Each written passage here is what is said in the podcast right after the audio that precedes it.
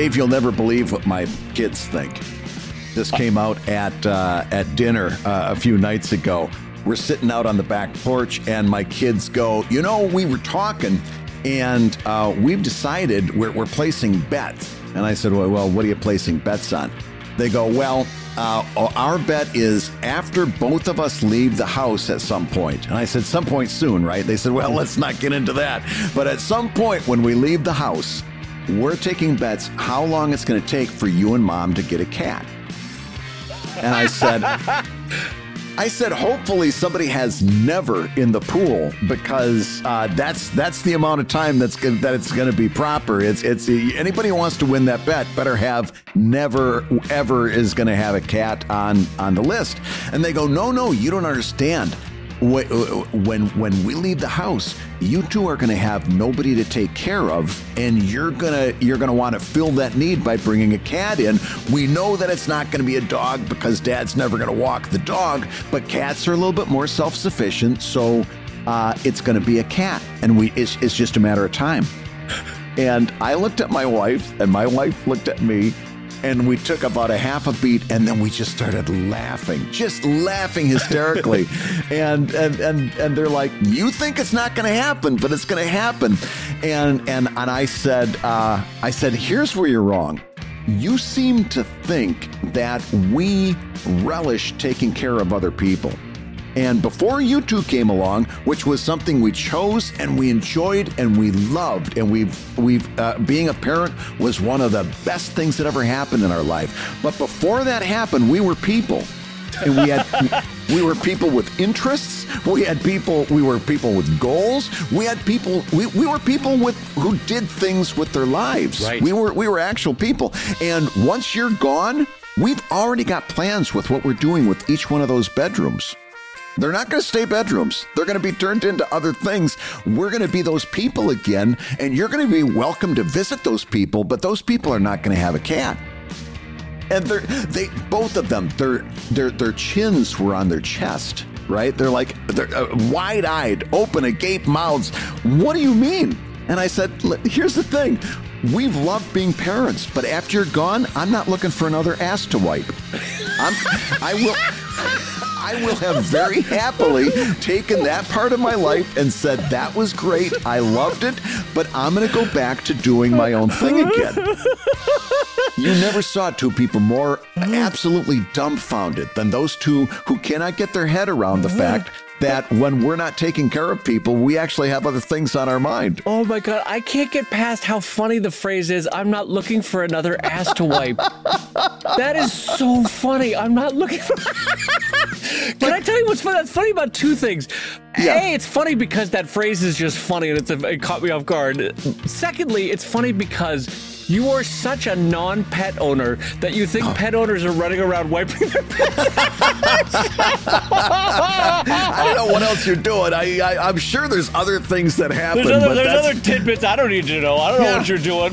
yeah, it's got to be something. I love the idea that you're not looking for another ass to wipe though. I mean, yeah. I've told my kids as soon as I ship the last one off to college, I'm moving back to London. I'm going to go live yeah. in London for a while.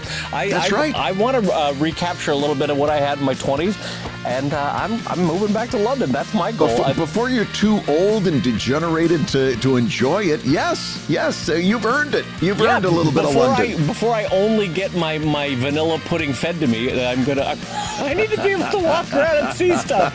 yeah, hope, hopefully your nurse is looking for another ass to wipe. brought it around. Ladies and gentlemen, he brought it around. I, I couldn't oh. resist. I saw that callback. I was not going to leave it sitting. Oh my God. And speaking of an ass to wipe, I'm going to say hello, everybody, and welcome to Comic Lab, the show about making comics and making a living from comics. I'm Brad Guigar, the editor of webcomics.com and the cartoonist of Evil Inc. And I'm his pal Dave Kellett, cartoonist of Drive and Sheldon and co director of the comics documentary Stripped.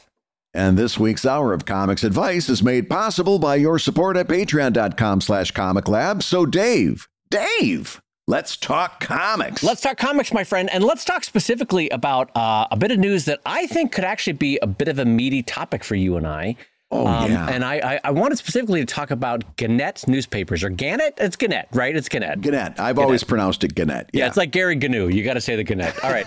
So, um, so boy, what a dated reference that no, was. Gary Gnu. Is good Gnu's with Gary Gnu. Two guys in their fifties. All right. Anyway, so um, so the Gannett newspaper chain, which uh, is is headlined by uh, USA Today, and Mm-hmm. they own a bunch of re. I would describe them as regional mid-sized papers, kind of like you know the Yeah. Tennessean or whatever it is. You know, like big big for its region papers. Um, Right. They own 200 titles. And they have made a move in the last week, and we kind of saw the writing on the wall. They're basically consolidating what nationalized content can be sent to the local or regional newspapers Yeah. so that they only have to produce 15 20 pages of local content and in the meantime they're trying to lower prices on what the national content is being provided to those newspapers. Anyway mm-hmm. all of which to say is they have they have taken a new tack that i don't think i have seen before from a newspaper group brad and you can correct me if i'm wrong but they are limiting all the comics that those papers could potentially have in them down to 34 comics. And the idea clearly is that they got some kind of price bargaining uh, thing going on where they said, listen, there, it's going to go into potentially 200 papers, so give us a great price. And clearly, Right. Andrews McMeel and King Features stood up and said, all right, we can give you these things at a bulk price or something. Yeah. And so, what that means, though, is that these 34 comics have basically uh, crossed the finish line. Like they're they're in, they're they're good, they're golden.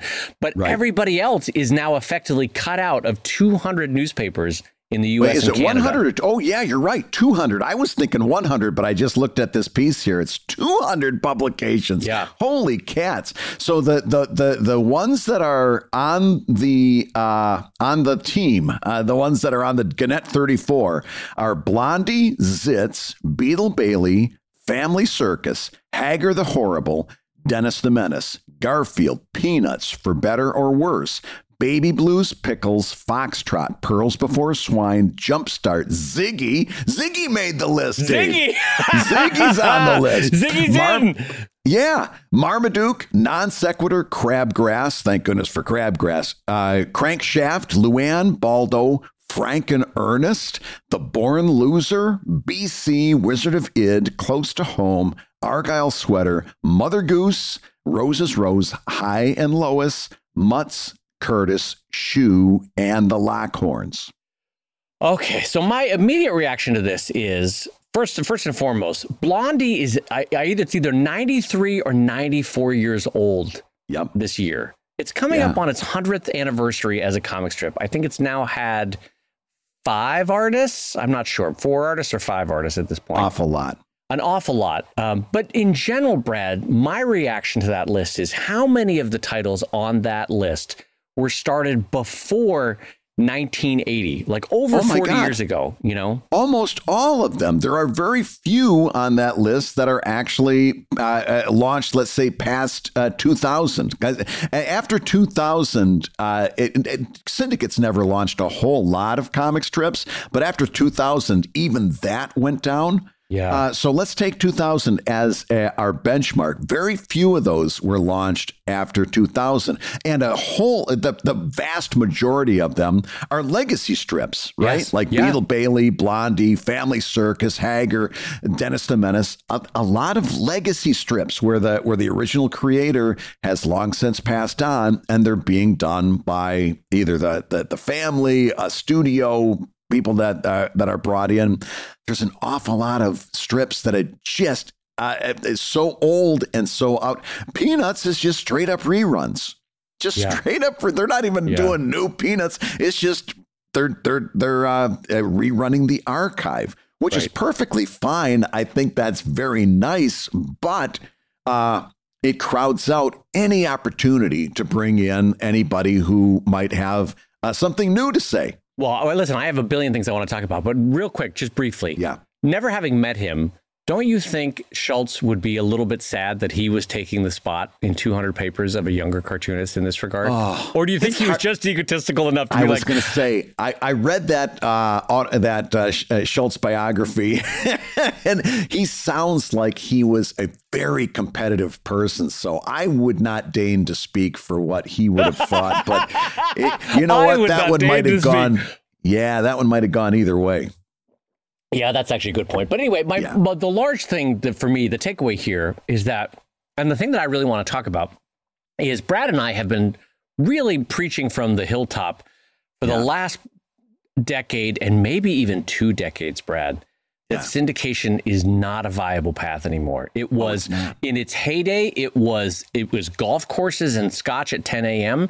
Mm-hmm. Um, for about 30 years, you could build an amazing career. For about 50 years, you could build a great career, right? For about Yeah. 60 years, you could build an okay career, um, just in terms of widening out the range that we're talking about, right? Yeah. But in the last 20 years, the writing has been on the wall that this is a dying way of making comics, syndicated comics. Yeah. And however, up until I read this news about Gannett, I was still thinking, you know what? It's still possible for a few really amazing strips like Wallace the Brave or Crabgrass or Phoebe and her Unicorn to mm-hmm. slip in. Like there's still hope every Right. five years or so for something new to slip in. But I will tell you, Brad, in a way that I'm finding kind of heartbreaking, this news to me feels like there is absolutely zero, zero, zero percent hope now of Yeah. anybody new breaking into syndicated comics. Yeah. Well, I tell you what, I think you're way more optimistic than I was. I said zero percent. How is that optimistic? no, I as far as the part where you said that you you- for a while there you thought that somebody could actually have a career, right? Right. Anybody anybody that signed a syndication contract after 2005 or so, I was really questioning what their what their game plan was. Right. It doesn't mean that I was right or I was wrong, but I was I was like what are you thinking? The writing is on the wall and it has been for a long time. Newspapers are going one direction and Right. it's down. And those are the people that you want that you're basing your career on. They're not going to come back. Right. It's not going to it's not going to cycle around. It's it's a it's a death spiral. And uh the only thing that I can say, especially with some of the comics that you mentioned, I think that the, the the silver lining is that those contacts they made at syndication uh, uh, through the syndicates, they'll some of those folks are going to be able to pivot to children's books, middle grade graphic novels, uh, YA graphic novels, stuff like that. I think they're going to be able to make that pivot, and that pivot is going to be eased by the that the contacts they made through the syndicates. But like you take a lot, if let's say your comic isn't necessarily a really good fit for uh, uh, for that market, and you can't make that pivot. What happens to you then?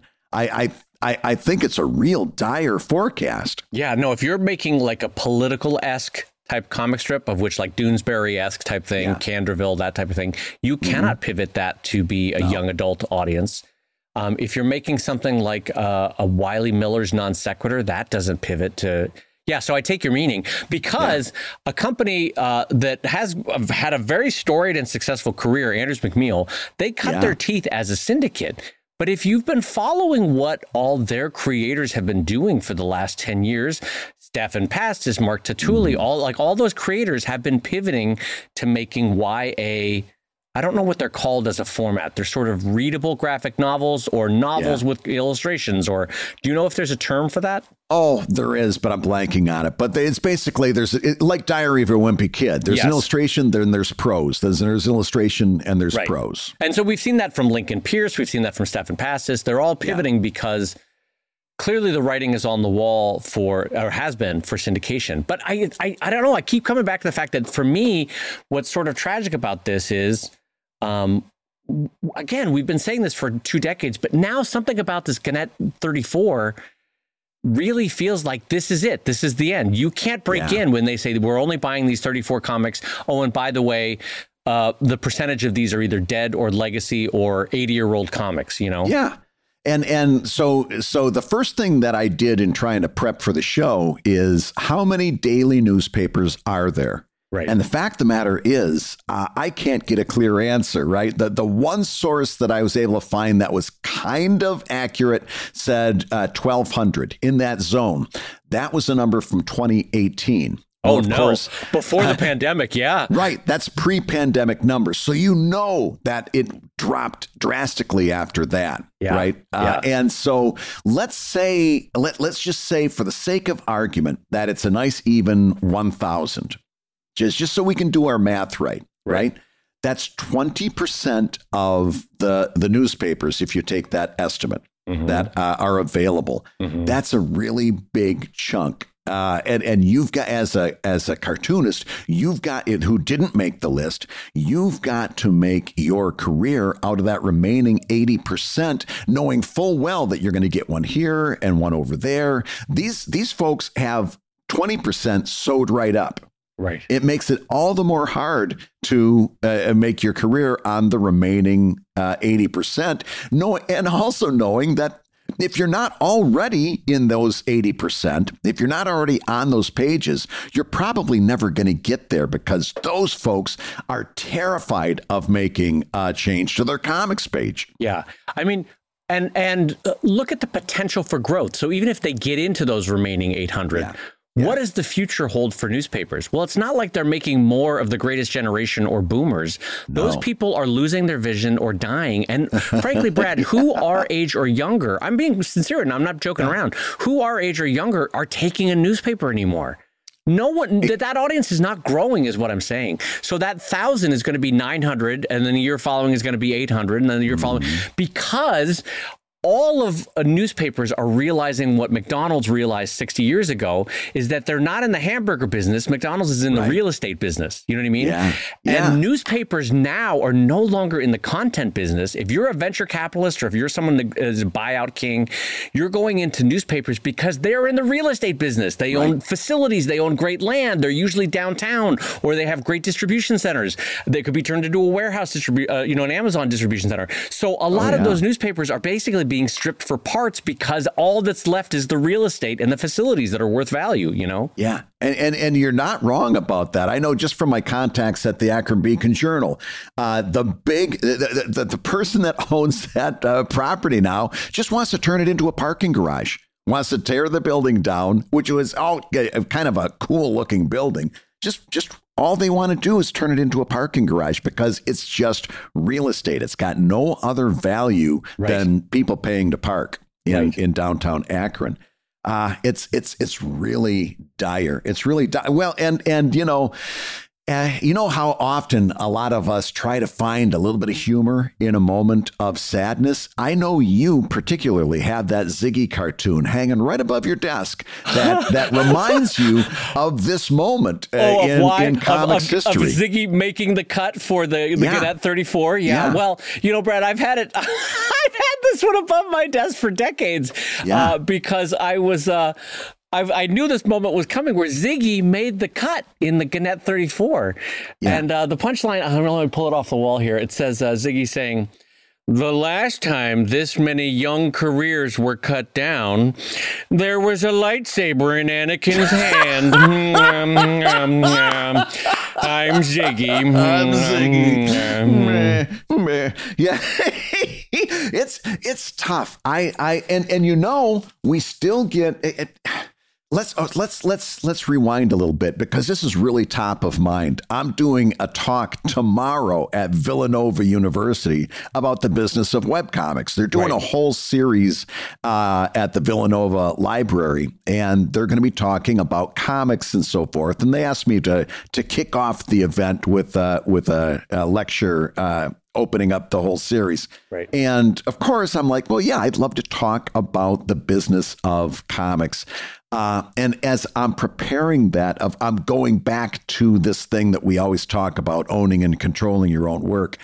And and the theme is that comics history is over a hundred years, and it has almost never worked out for the creative people that signed contracts. Yep. It yep. has it has never worked out. Businesses don't care about you. They're not going to take care of you. If you do sign a contract, for the love of Pete, have a competent lawyer look that thing over top and bottom.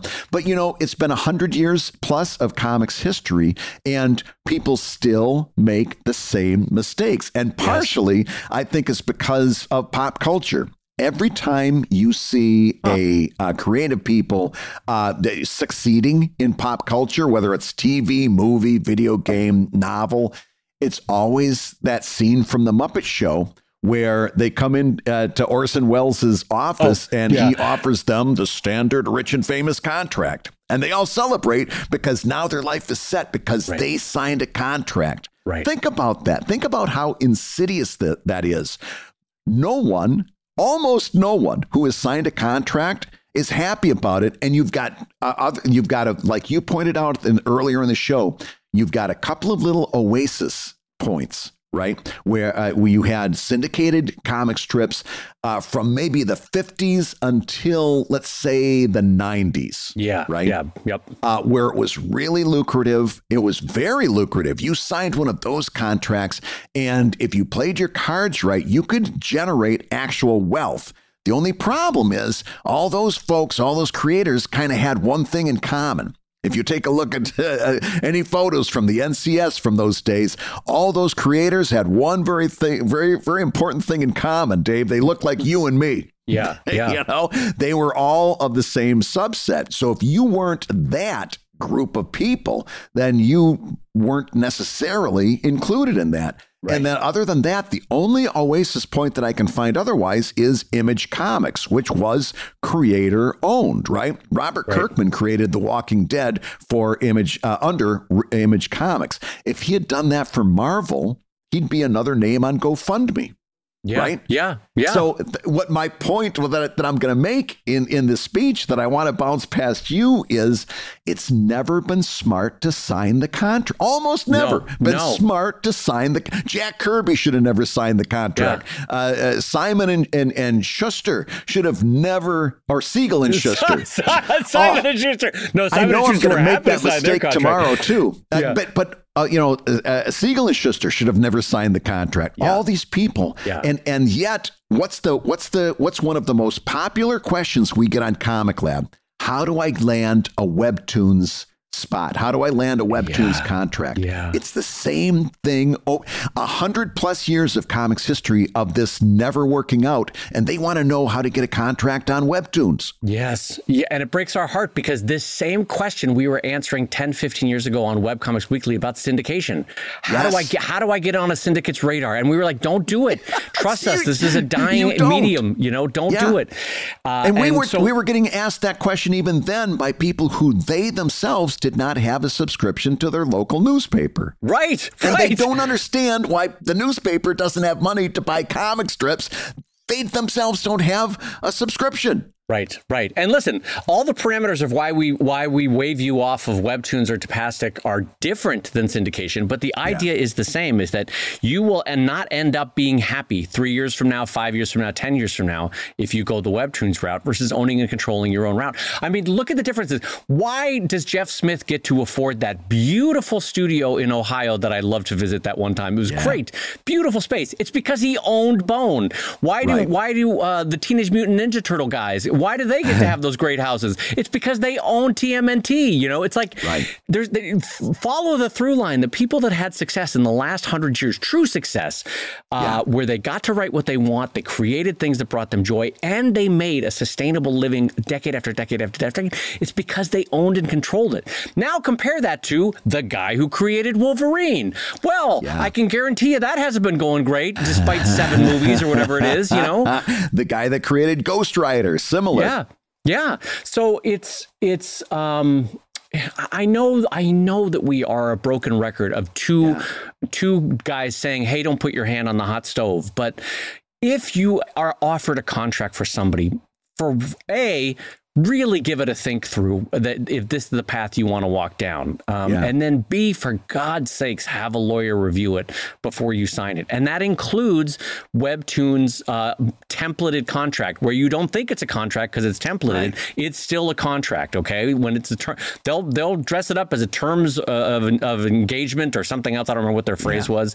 Uh, it is a contract, and read why it has the word perpetuity in there, uh, Right. and and why that might limit what you can do in terms of being able to sell it uh, on to other third parties five years from now, ten years from now, fifteen years from now. And and and by the way, through the magic of technology, I can actually hear Dave the people who are listening to this podcast right now. I don't Yeah. know that you. I don't know whether you've got that button hit, but I've got that button. had it muted, And no. what they're saying is, but Brad and Dave, Webtoons is where all the comics readers are, so that's where I need to be. Yeah. That's what they're saying. I can Yeah. hear them right now. And, to which I say to you, you shouldn't be looking for comics readers. You should be looking for the readers who are into your kind of story, your kind of theme, your kind of content, your your kind of humor. You're not looking for comics readers. And you to bring McDonald's back just for a second. You don't see McDonald's going out and saying, "Hey, do you like hamburgers?" You never see that they'll talk about maybe the quality of beef. They'll they'll talk about hamburgers uh, uh, uh, uh, tangentially, but you know what they will say? Are you hungry? Right? Or they'll say Right. this: Are you in a hurry for lunch? Or back uh, uh, 10 years ago or so, when they were leaning into this other part of their business, they said, Do you have small kids and you don't want to break the bank, but you also don't want to cook tonight? That was their pitch. You never saw McDonald's saying, Do you like hamburgers? It wasn't about the hamburger. In the same way, you're not looking for comics readers. And if you, and again, as I've said a hundred times, if you think that you're going to survive on Webtoons if you're not doing a romance based, uh, anime style drawn uh, comic, then you're just not looking at what's on offer there, right? Yeah. Uh, you are looking for readers. You're looking for people who like your kind of stuff. And it means that, unfortunately, Webtoons is the lazy answer, right? It's like, It well, I do a comic. la- I'm glad you said it that way. Yes, it is the lazy it's the answer. la- yes. because because the other thing they're saying is, well, it, how do I do that? Well, that's your nut to crack. You got to figure that out. You got to figure out so many. Con- I, I, having done this so many times, if you ask your garden variety cartoonist what their theme is, what their if you ask them who their core demographic audience member is, they don't know because they've never thought about it. Well, that's the first thing you got to think about before you can figure out where to find these people that are going to be the core of your audience. Right, right. Uh, and I can hear now. I've unmuted my button, now I can Oh, hear the good, audience, good. and they're and they're saying. Dave and Brad, yeah, but you're not looking at the success of Lore Olympus, New York Times bestseller, uh, book after book after book. That's great. Remember Brad's metaphor of the carnival teddy bear that they send Yeah. out to, to make it seem like everyone's going to have the great uh, success at the carnival, right? Brad, you want to just refresh everybody what that metaphor was? Oh, that well, it, uh, that was when a carnival gives uh, one person a large teddy bear they can walk around with, so that other people can think they can win the big bear too. It's not a perfect metaphor because it makes it sound like Rachel didn't earn her success. No, I, and I'm not saying that, but what I'm saying is it's the one that people con- constantly hold up, right? Right. But you have to ask yourself, will your title perfectly match, as Brad said, that Webtoon audience to find that Yeah. growth? That's number Yeah. Two, would you rather go with a different publisher than Webtoons' in house publishing house? Guess what? They have first right of refusal if you sign that Yeah. contract, if you read the terms. Or would you like to bring that show to Netflix or Amazon or Apple Yeah. six years from now? Guess what? You don't have sole ownership anymore because you signed that Webtoons contract. So Yeah. uh, it makes it real hard to sell that property down the road. What I'm getting at here is that it's it's the lazy route because it gives you instant access on Webtoons to tens of thousands, hundreds of thousands of readers you might not instantly be able to reach, right? But you have to ask yourself, what is the long-term problems that that will come from signing that Webtoons contract? In the same way, like Brad, if I signed, if I brought my new character Wolverine to Marvel in the 70s, it's getting in front of millions of people instantly, Right. right? Yes. But what the are my long-term Yeah. problems with bringing my character Wolverine to those millions of people? Well, I don't get any cut of the film. I don't get Right. any cut of the continuing and residual rights. You see what I'm saying here in terms of comparison is yes, you can get in front of instantly hundreds of thousands, if not millions of people on Webtoons. Think about what the long term repercussions are for your career when you Yeah. do that and when you sign that Webtoons contract. Anyway, this is a long walk from syndication, but all of which is to say, God damn it, own and control your career. No, it, it- it's actually not. Webtoons is just an online syndicate. Yeah, yeah. right i, I was I, again i was i was pre- pre- preparing this speech and so i did history and i said first we started out with keenspot i went forward in history and i got to webtoons webtoons is just what keenspot used to be with a new coat of paint and and a lot more And a uh, much better slick, interface. Yeah, right yeah. uh, it's it's it's an online syndicate is is actually what it is it's it's not any different than that Yeah, I mean, the yeah, the nomenclature we could get into arguments about that, but I see what your point is: is that it, it gathers together and offers up a, a package of comics. Um, anyway, though, I also just want to say, Brad, that um, I'm now how old am I? I'm 49, and I just want to say that comic strips, syndicated comic strips in newspapers, is what fired my heart to want to become a cartoonist. yeah And so it's and and I also love comics so much that I went on and did two master's degrees in the history of comics. So both as the 10-year-old in me and the academic in me and as the professional who loves my peers in the industry, I'm mm-hmm. just sad that syndication has it's it's the final nail in the coffin really at this point. I mean, it really, the only thing that's left is diminishing value in the industry, which is Yeah. literally being sold off and stripped for parts um, around the country. We, you said to me earlier on the phone, Brad, we'd lose like two newspapers a week. Is that right? Yeah. Yeah. Roughly. Well, I read that. I, now that included alt news weeklies and stuff like that. But it was it was a jaw dropping now uh, amount of newspapers that just go out of business regularly. Right, right. And and so broadly speaking, I just want to say it's not. I don't approach this with joy or with smug satisfaction or Schadenfreude. In fact, it's the opposite. I am sad because I loved that format. I loved that genre. I love that outlet of comic strip cartooning. Um, and I I do mourn the fact that it's probably in the last decade of its life um, going forward. And um, I just want to say to all our peers in newspaper cartooning, I am sad and I'm sorry about this. Um, I I take no joy in this. I I will miss that specific style of newspaper comic strip. I will miss the the tone that it often had. I will miss the great names that it produced over the last hundred years. Um, I don't know. There's no there's no good way to button that up. I'm just sad about it. Nope. I think that's I think that says it all. You and me both. Hey, if you're listening while you work, take a minute to stand and stretch. And while you're doing that, we're going to tell you why you should join us on Patreon. When you do, you're going to get hours and hours of podcasts that we've recorded just for backers. And exclusive Patreon posts that go even deeper on Comic Lab topics. And access to our exclusive Discord server, which is a thriving community of professional cartoonists. So you can support the show you love and get tons of actionable resources for your own cartooning. And listen, if you can't swing a pledge this month, we get it. No worries. Yeah, yeah, listen, you can still support the show by rating us wherever you get your podcasts. Just leave a five star review and a few kind words. That, along with mentions on social media, is incredibly helpful. Now, everybody, let's talk comics. Dave, I've got an update on Mastodon, uh, and, the- and, and I'm afraid the uh, uh, the update is Mastodon still ain't it. Uh, this came in from uh, the Mastodon instance that I signed up for originally, Okay. because it was one of the few that was catering to to artists, and I'm just going to read it uh, verbatim.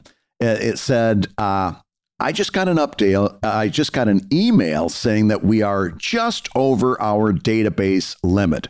Normally, I would just up the hosting plan for the next little bit per month, but the bad news is is that the next tier for hosting is $190 a month.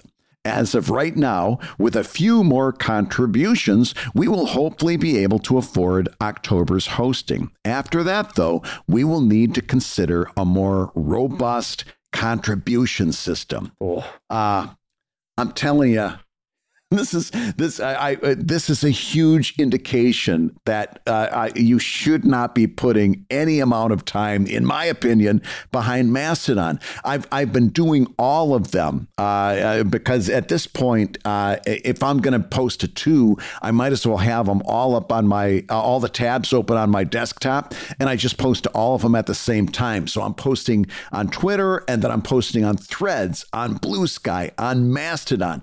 I've even I experimented a little bit with Hive and uh, oh God, what's the other one? Uh, but the but the three newcomers that are kind of front runners. Mm-hmm. Uh, Mastodon gives me by far the least amount of engagement, the least amount of return on investment for any post that I make, whether it's an art post, a conversation starter, uh, a, a, a, commercial, creative, any right. of the four C's the rock bottom amount of engagement, and uh, and and they want me to pay for it too. Holy cats! I'm telling you, Mastodon ain't it. Yeah, it's um. I mean, listen, as as a society, let's talk about this for a second. Like, all of us hate corporate control of yeah. social media. We all agree that there's a million things that are wrong about that in terms of when it's profit driven. The mm-hmm. only two other options are either making a social media a form of a public utility where somehow um, uh, a, a, shared tax base is funding um, uh, a, a, communication platform. And in the U.S., that probably ain't going to happen. You could say, well, it sort of happened with AT and T back in the day. Now it wasn't really. It was it was federally controlled, but it was still private money that was running AT and T. Uh, and so we can all just agree, just constitutionally, that won't work in the U.S. to have government funded. Uh, and so the only other option is a sort of non-profity type structure like a Wikipedia or mm-hmm. a Mastodon, um, or you know, I'm trying to think of other you know shared, distributed, funded. Um, Wikipedia is the best one that comes to mind. And yes, it could can potentially happen but right now, it sort of feels like community theater that's struggling for yeah. money all the time. It's like, guys, if we just get a hundred more dollars, we can have costumes this year, you know, that kind of thing. And I just, I don't know how it transitions from the Mastodon that we see now into yeah. a slightly more centralized, a la Wikipedia type funded format that doesn't yeah. feel so local that it's like, guys, we need three dollars or we lose all of our posts, you know, that kind of thing. Yeah. Um, what do you think, Brad? I mean, what do you see the route for a Mastodon type system? Oh, I, I, I don't think it works. I don't think it, I, I, I I don't see any route. I, I do not see this working. Uh, it just because. So here's the deal: just because Twitter is bad does not make Mastodon good right? I mean, we all agree Twitter is yeah. horrible. Oh yeah, we that's a really good. Agree yeah. Facebook is terrible. We all agree Instagram is terrible. And we agree that given enough time, Blue Sky and Threads is going to be equally terrible, right? right? They, right. they all trend towards the same place. Uh, that does not mean that Mastodon is good because somewhere in between there, I need to be able to reach potential readers. I need to be able to engage right and and and mastodon is not delivering engagement at all by the way it's not like blue sky and uh, threads is blowing them out of the water because they're not it's not like I'm doing great on Blue Sky or Threads, uh, but I'm at least getting an indication There's that somebody's on yeah. the other side. Yeah, yeah. yeah. Uh, uh, Twitter, unfortunately, is still my best engagement. I know, far. me too. Although it's dwindling, but yes, I agree it's, with you. It's, it's still yeah, my best it's, engagement. It's, it's it's definitely suffering, but uh, but still, you can't compare the two. Uh, but I, am telling you, I I just don't see. It's getting to the point where it's literally. I question whether I even want to keep that tab open on my browser. And when you think about it, like if I'm going to click the button two times, it's not much more to click the button three times. Yeah. I mean, you're literally talking about the difference between click, click and click, click, click. And it's yeah, exactly. literally not worth the return on investment to do the third click. Yeah, I mean, at some point, it, it's it's a form of sunk cost fallacy for Brad, which is like he's got to say, "Look, I've, I've given six months into Mastodon. It doesn't Yeah. mean I have to keep going. I, I it, this is not returning." And like Brad, I just want to echo, I'm finding at least what I would describe as a heartbeat on Blue Sky and Threads. Yeah. There's there's responses, there's retweets or reposts or however or rethreads, however you want to say it. Um, and um, I'm getting some traction. I have no way of knowing with either one if they are monetizable yet, in the sense that I knew in the past that I could drive Twitter people to Kickstarter or to Patreon. And I know, generally speaking, that I have not yet found a way to drive Instagram users to Patreon or Kickstarter because it's such a damn walled garden, um, even with story links. Uh, I, I have to say, I'm seeing a heartbeat with Threads and with Blue Sky. I don't yet know if it's monetizable. It feels like it will be. Question mark. Broadly speaking, Yeah. question mark. What do you think about that, Brad? Uh, I, I I think anything's possible, and and it might be like That's I've the most unhelpful. I think anything's possible. no, I, I really do think, and I, I brought this up a few episodes ago, but I really do think that we're nearing the end of social media in general. I, again, because uh, Threads was everything we wanted, and then we got it, and we realized we didn't want it Yeah. right? Yeah. Yeah. So it's an indication to me that we are coming to the end of social media in or the end of this phase of the web Right. and that we're headed towards something else or something new and we're not going to know that we wanted it until we see it and, and then it's going to be this is all I ever wanted you know so I I I don't think it's going to be any of those I'm, we're literally treading water until somebody unveils this next big thing that's going to replace it. Uh, and I wish I knew what that was. If I if if if if I knew what it was, I'd start investing in making it right now. But we're really at a crossroads in terms of web publishing. And uh, I, I think social media is dwindling. I think we're over it. I think I think everything that social media promised us has turned out to be, uh, you know, they they've drained every bit of that out of it in in, in favor of profits. And I, I think there's uh, we're we're at a crossroads where we're we're trying to figure out what the next thing is. I agree with you. I agree with you. And I, I, I, I like the phrase that you use that we're treading water. That very much feels like when I'm retweeting the same comic on Blue Sky, on Threads, Yeah. on Instagram, on Twitter, and on Reddit. I'm like, oh yeah, I'm, I, I, I, I don't feel like oh it's things are getting better. You know what I mean? I, No. I well I, there is a small modicum of that with Blue Sky and with Threads that oh maybe there's still growth. Maybe I we Yeah. haven't reached the ceiling yet.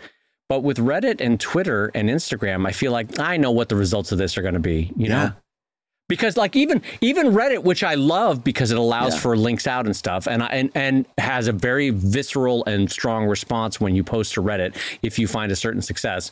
Mm-hmm. Even there, you can find the link that you've posted way downvote, not downvoted, but just not upvoted. Like people don't give a shit, you know. So Yeah. uh, not not only don't give a shit, but they actively dislike it. Like Yeah. I would take I would take ambivalence. Ambivalence would be great. This is active uh, like negative emotions when you post a link. It, it's against the ongoing cultural climate of Reddit. Yeah. And it's very much cats. like it's very much 18 year old guy energy of like I'm not. What are you a corporate shill? What are you doing linking Yeah. out? And you're like, darn it, come on, I'm just an artist trying to share my stuff. But it's, it's uh, how it gets done. Yeah, it's how Yeah. I'm able to come back and do it tomorrow. Well, Brad, let's jump into our next question. And this comes in over at patreon.com slash comic lab from KVH. And KVH writes So, with the talk you have had about the importance of a website, and we have, why haven't you two made a website for Comic Lab? You each have your own website, of course, and you direct people to download from various sources and to leave reviews. But how come no base site that at least tells people who you are, what you do, and what you can do for them? Or what they can do for you, i.e., Patreon and Comic Lab merch. It looks like you have the domain comiclabpodcast.com as a redirect, but Brad, why no website? That's a great question. It's a great question. I've got a great answer. We're not podcasters. Oh, We're cartoonists. that's not what I expected you to say. All right, yeah, keep going. No, we're not podcasters, we're cartoonists. And all of those things that you said are absolutely right. Those are all things that we should do if we were podcasters. But I'm running a full time career uh, with, with my stuff. Dave is running a full time career as, as, a cartoonist with his stuff. And for either one of we, we've already got what we do so far. We have a division of labor. I do certain things, Dave does certain things. Uh, and we're at our limit. We're at maximum. And if, yeah, yeah. if we were to take on more stuff, either one of us, we would have to do less stuff for our actual businesses. And that's what I really want to talk about here because it sounds like it's a flippant answer. Well, I'm not a podcaster. no, it's actually existential for what we do. Ooh, what do you one mean? Of the re- one of the reasons that Dave and I have been able to survive this long is that we know what we are and we know what we're not. Oh, I see what you mean. You're Yeah. saying what we are is cartoonists. As much as we love the podcast, as much as we enjoy Mm-hmm. Yeah. doing it, as much, but the focus has to be and always will be on our cartooning. You're right. To to to a vicious degree, to a brutal degree, that we have to make those decisions, right? I I cannot allow myself to get in the weeds on on uh, doing Comic Lab because I start to fall behind on my work for Evil Inc. and all the other stuff that I do. I literally cannot allow myself to get distracted by that. All of these things are absolutely right. Uh, but I'm not going to take the time to do them. I'm not going to ask you to do them Right. because we're not podcasters. The reason we do the podcast is very simple. We love sharing the information. We love talking to each other. We love joking around. Uh, it has to uh, uh, generate a certain amount of income, or else. And listen, without the Patreon, without the the the amount of money that we make on the Patreon, without that, we couldn't even justify doing this much right? Yeah, it would that's be, true. It would be. This was a good idea, but uh, it's not working out. out. I'm going to go do something else now. It. it, it but uh, if we were to try to put more into that, uh, we would be cutting our own throat. Now, if I go out next Wednesday and get my right arm chopped off in a horrible traffic accident, you will see so much difference by the following Thursday. You're going to see a Comic Lab website. You're going to see Comic Lab merchandise. You're going to see a Comic Lab Kickstarter. You're going to see uh, invite us to sing at your wedding. You're going to see so much Comic Lab podcast stuff because uh, I, I'll have to make one hell of a pivot Right. to to, Right. to make a living, right? Right. Because then I'm going to have to do that. And uh, on that same note, I love this idea. You would see Brad within six months have a new how-to comics book being written.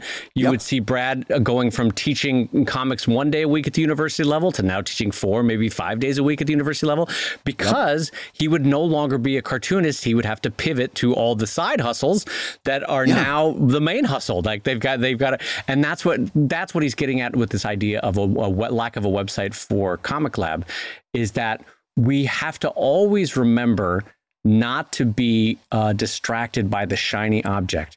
Shiny objects are fun. Shiny objects can spur creativity. But if you put too much emphasis on the shiny object, the return on investment doesn't necessarily grow. And in the meantime, the thing that the bacon of what you want to be, the comic uh, creator, that suffers. We've seen that again and again for different creators. Yeah. So, so Dave, why don't we hire somebody to do the website? Why don't we hire somebody to do all of this stuff? Well, that's also a very brutal answer, and I'll I'll I'll take the hit. I'll, I'll talk. I Da- I do not represent Dave. I only represent me. If I'm going to hire somebody for ten dollars, they better generate twenty dollars worth of uh, worth because it Yeah. has to be that way. Yeah, yeah. And if that sounds very Marxist about uh, exploitation of labor, let's call it what it is. That's exactly what it is. If I'm going to hire somebody for $10, they've got to generate 20. And that's not going to happen with a website, right? That's not going to happen with any of this stuff. Uh, because I know what the return on investment is going to be on that. So why don't we hire somebody to do it? Because it's not going to be a, a, worthwhile investment for us to do right. it until my arm gets chopped off. And then you're going to see me investing in a whole lot of things that I didn't invest in last year. it's and the reason I wanted to talk about this is because, like I said at the top of the topic, it's an existential question. Yeah, right. It it's it defines how you're able to do this thing that we're talking about. Being well, everything we talk about on this show means running a small business. Right. right? We just right. Got done spending a half hour telling you don't sign the contract unless you really know what you're getting into, unless you can really call your shot.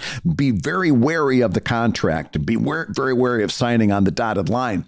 Uh, that means running a small business. And running a small business means knowing what business you're in and what business you're not in. Right. And I am in the business of drawing sequential art in a contained way that I can produce on a regular basis, entertain a crowd, make a make a, a living both through Patreon, through Kickstarter, through book sales, through the yeah. through merch, right? That is my core business. And so if I start saying to myself, "Oh, well, Brad, I got to start doing voiceover for comics or I got to start yeah. animating my comics." Or I've got to start uh, doing live blogs uh, or video blogs about how I create my comics all well and good, all fun to do individually. They are all, each one of them, a shiny object. And if you allow them, they will distract you from the core task of your business. Well, and and let's I mean, I don't know the, uh, how much you want to talk about this. So we so it, you came really close, Dave. You took a huge risk when you did the documentary Stripped. Oh yeah. Right? Oh, you, oh yeah. Oh you yeah. You came really close to derailing your career with that, didn't you? To be fair, let's let me be let me put flip over all the cards. So in the last year of making Stripped, which is a four year project, um, and for those not familiar, this was a documentary we did about comic strips, about the death of newspapers and the rise of, of digital comics. It took four years for Fred and I to make it. Um, we eventually sold it on to Netflix for three years, and we had two Kickstarters for it and all this sort of stuff. Anyway, um, in that fourth year, Brad, the editing became so intense, both because yeah. of the process of editing is surprisingly labor intensive um, and then also all the legal clearances we had to get for all the, the songs, the images, the materials, right? All the, and we were doing a lot of that along the way of the four years. Still, it's mm-hmm. it's a lot of I's to dot and T's to cross at the end of a film. Um, all of that meant I had to step away, and I think you were, this is what you're referring to. I had to step yeah. away from cartooning for six to nine months there in that fourth year of the film production, and uh, everybody was very nice about it. No one, no one emailed me and said like, "How dare you pause drive?" or "How dare you stop right. working on Sheldon." They all got that this was a labor of love, and I really wanted to finish this film. But my cartooning career, my core career of what I do for a living, it took a hit because I stepped away yeah. for six to nine months. I, at that point in my career, Brad, I don't do this anymore, but at that point, uh, I was producing two Sheldon books a year, like clockwork. I would do one for Christmas sales and one for San Diego Comic Con sales in summer. So every six months, I had a book, roughly about 120 pages, black and white Sheldon book. Um, and if I didn't produce those, not only did it take a hit in the initial sales, there was a hit to my long tail of sales, you know, of, mm-hmm. of sales six months from now, nine months from now, yeah. two years from now. So not having two books at that point in my career was a big hit. And then, not even to mention all the audience that drifted away with good reason. I wasn't making yeah. anything. They drifted away. I it took me a couple years to claw back what was that audience.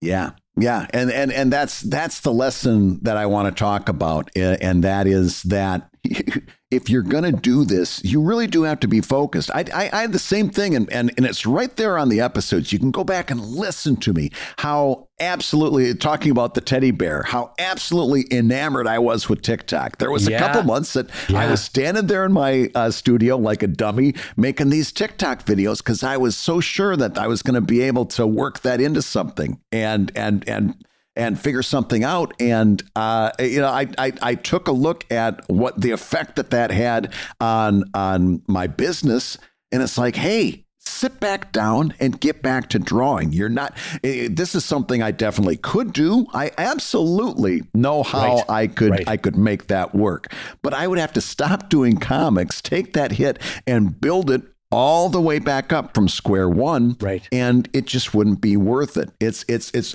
the the reason we don't know or i'm sorry the reason we don't have a comic lab website is because we know who we are and we know what we do And that has been uh, and uh, uh, uh, the, one of the main things that's been allowed us to keep doing what we do do. Yeah, and we like like Brad said, we will get distracted from time to time.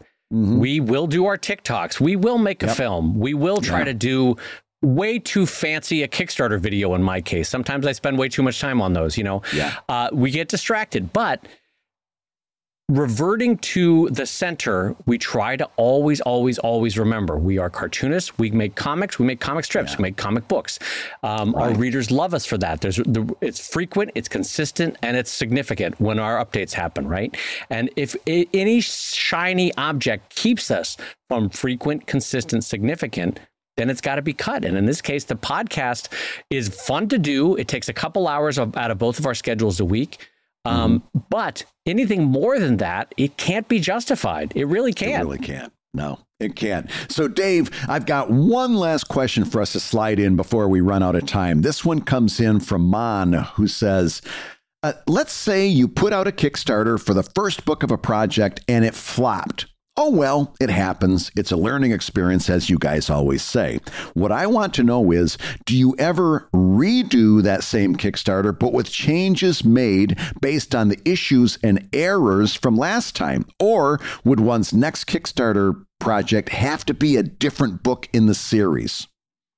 Ooh, what an interesting question. So we have always said Kickstarter um, is the ultimate testing ground, and if and if the if you know there's no editor saying that no this is not good there's no gatekeeper keeping you from doing it but yeah. if the public doesn't like it you have to take that as a learning moment right but there are moments yeah. where you realize at the end of a 30 day kickstarter oh i see what i did wrong right yeah. so there's that potential like either your price points were wrong either the offerings were too or not slick enough or you know whatever that might be so mm-hmm. you you can take that into consideration, but I think you also have to take into consideration that the fundamental um, deciding factor of whether a Kickstarter succeeds or it doesn't succeed is you have a significantly large enough body of readership such yeah. that a tiny sliver of that readership you can convince to back your Kickstarter, join your Patreon, whatever you want to do for distributed fundraising.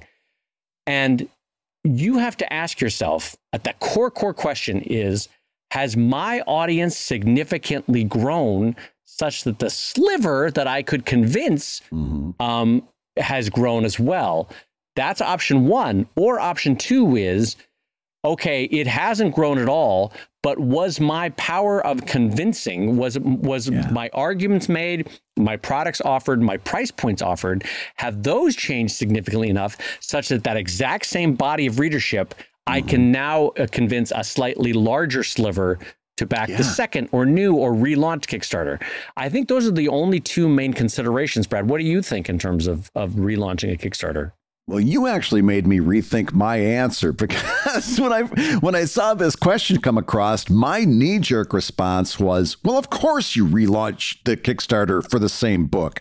It didn't happen the first time, but you you learn, you grow, you apply what you learned, and you go you come right back with that same book, right? Right. Uh, but your answer is better, and so I'm going to change to your answer because what you're at, what you're actually saying, if I can truncate it a little bit, sure. is what matters is why the Kickstarter failed right? You yeah. can't just say you can't just say you know like Brad Guigar knee jerk response. Well, of course you're going to come back with the same book.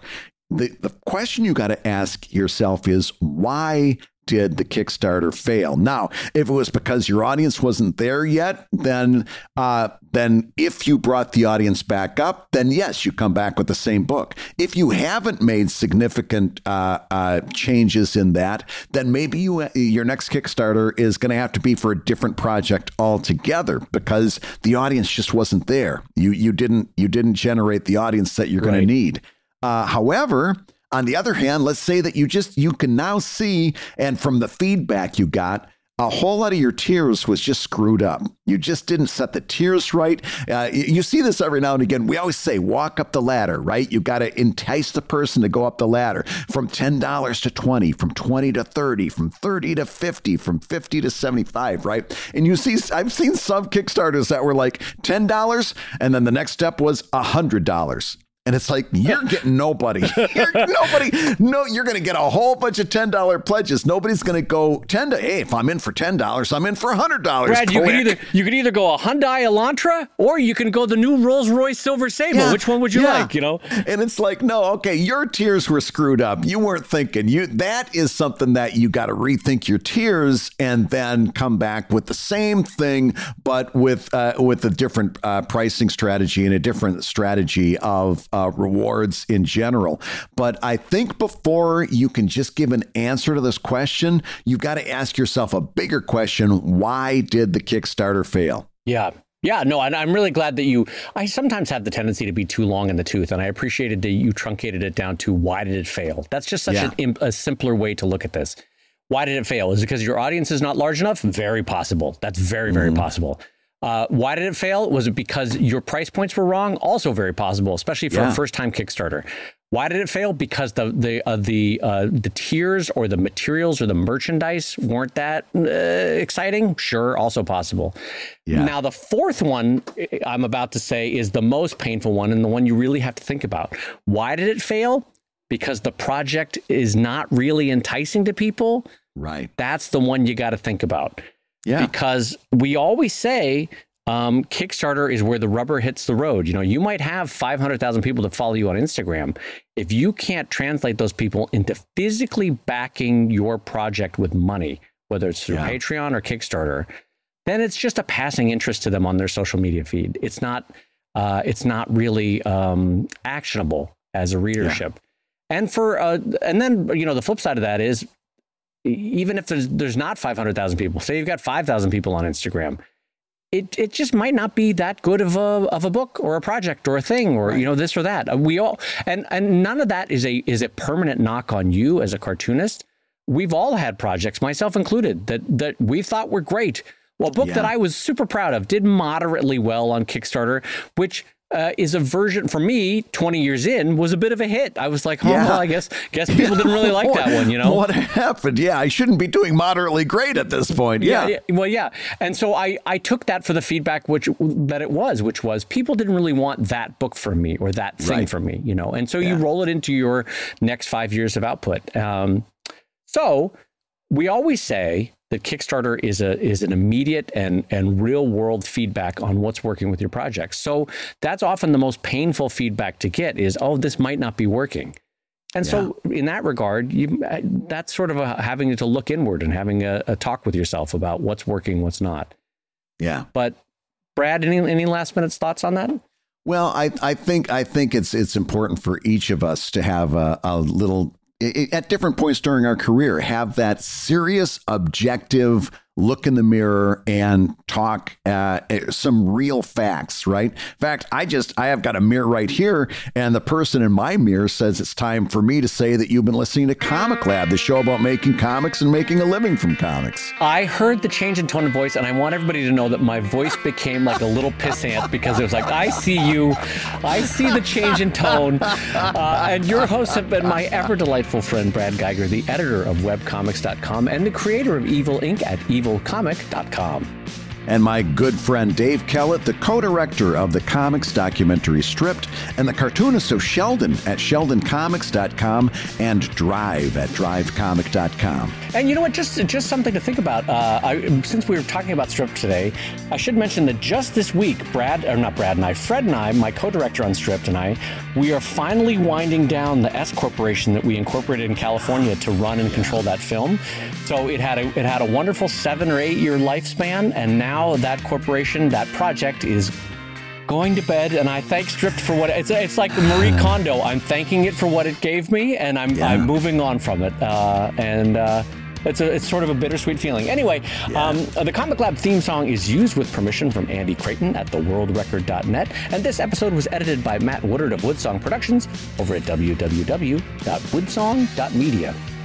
If you love Comic Lab, you can rate and review the show on Apple Podcasts and Spotify, and you may hear your review featured on a future episode like this one. This one was on Apple Podcasts, uh, Dave. It came in from Nuke 30 Studio, who says, Love it.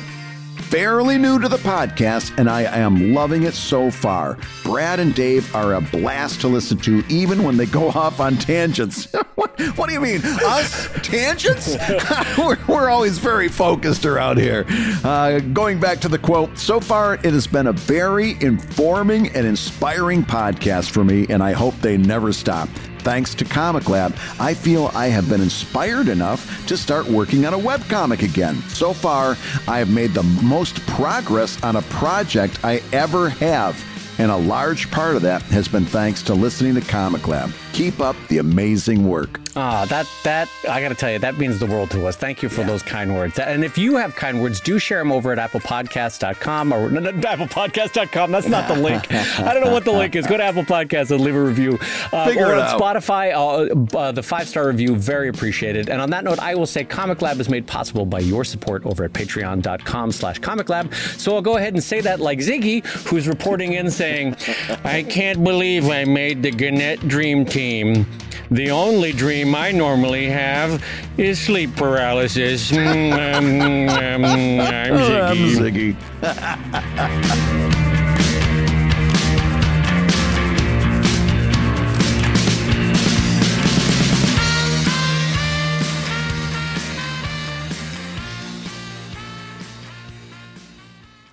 You know, Dave, it just so happens I still have that Ziggy that you sent me for my uh, uh, First Holy Communion.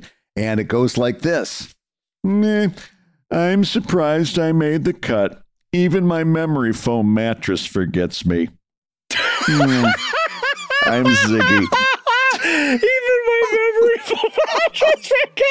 God damn it. That's such a great joke. Even my memory foam mattress forgets me. Oh.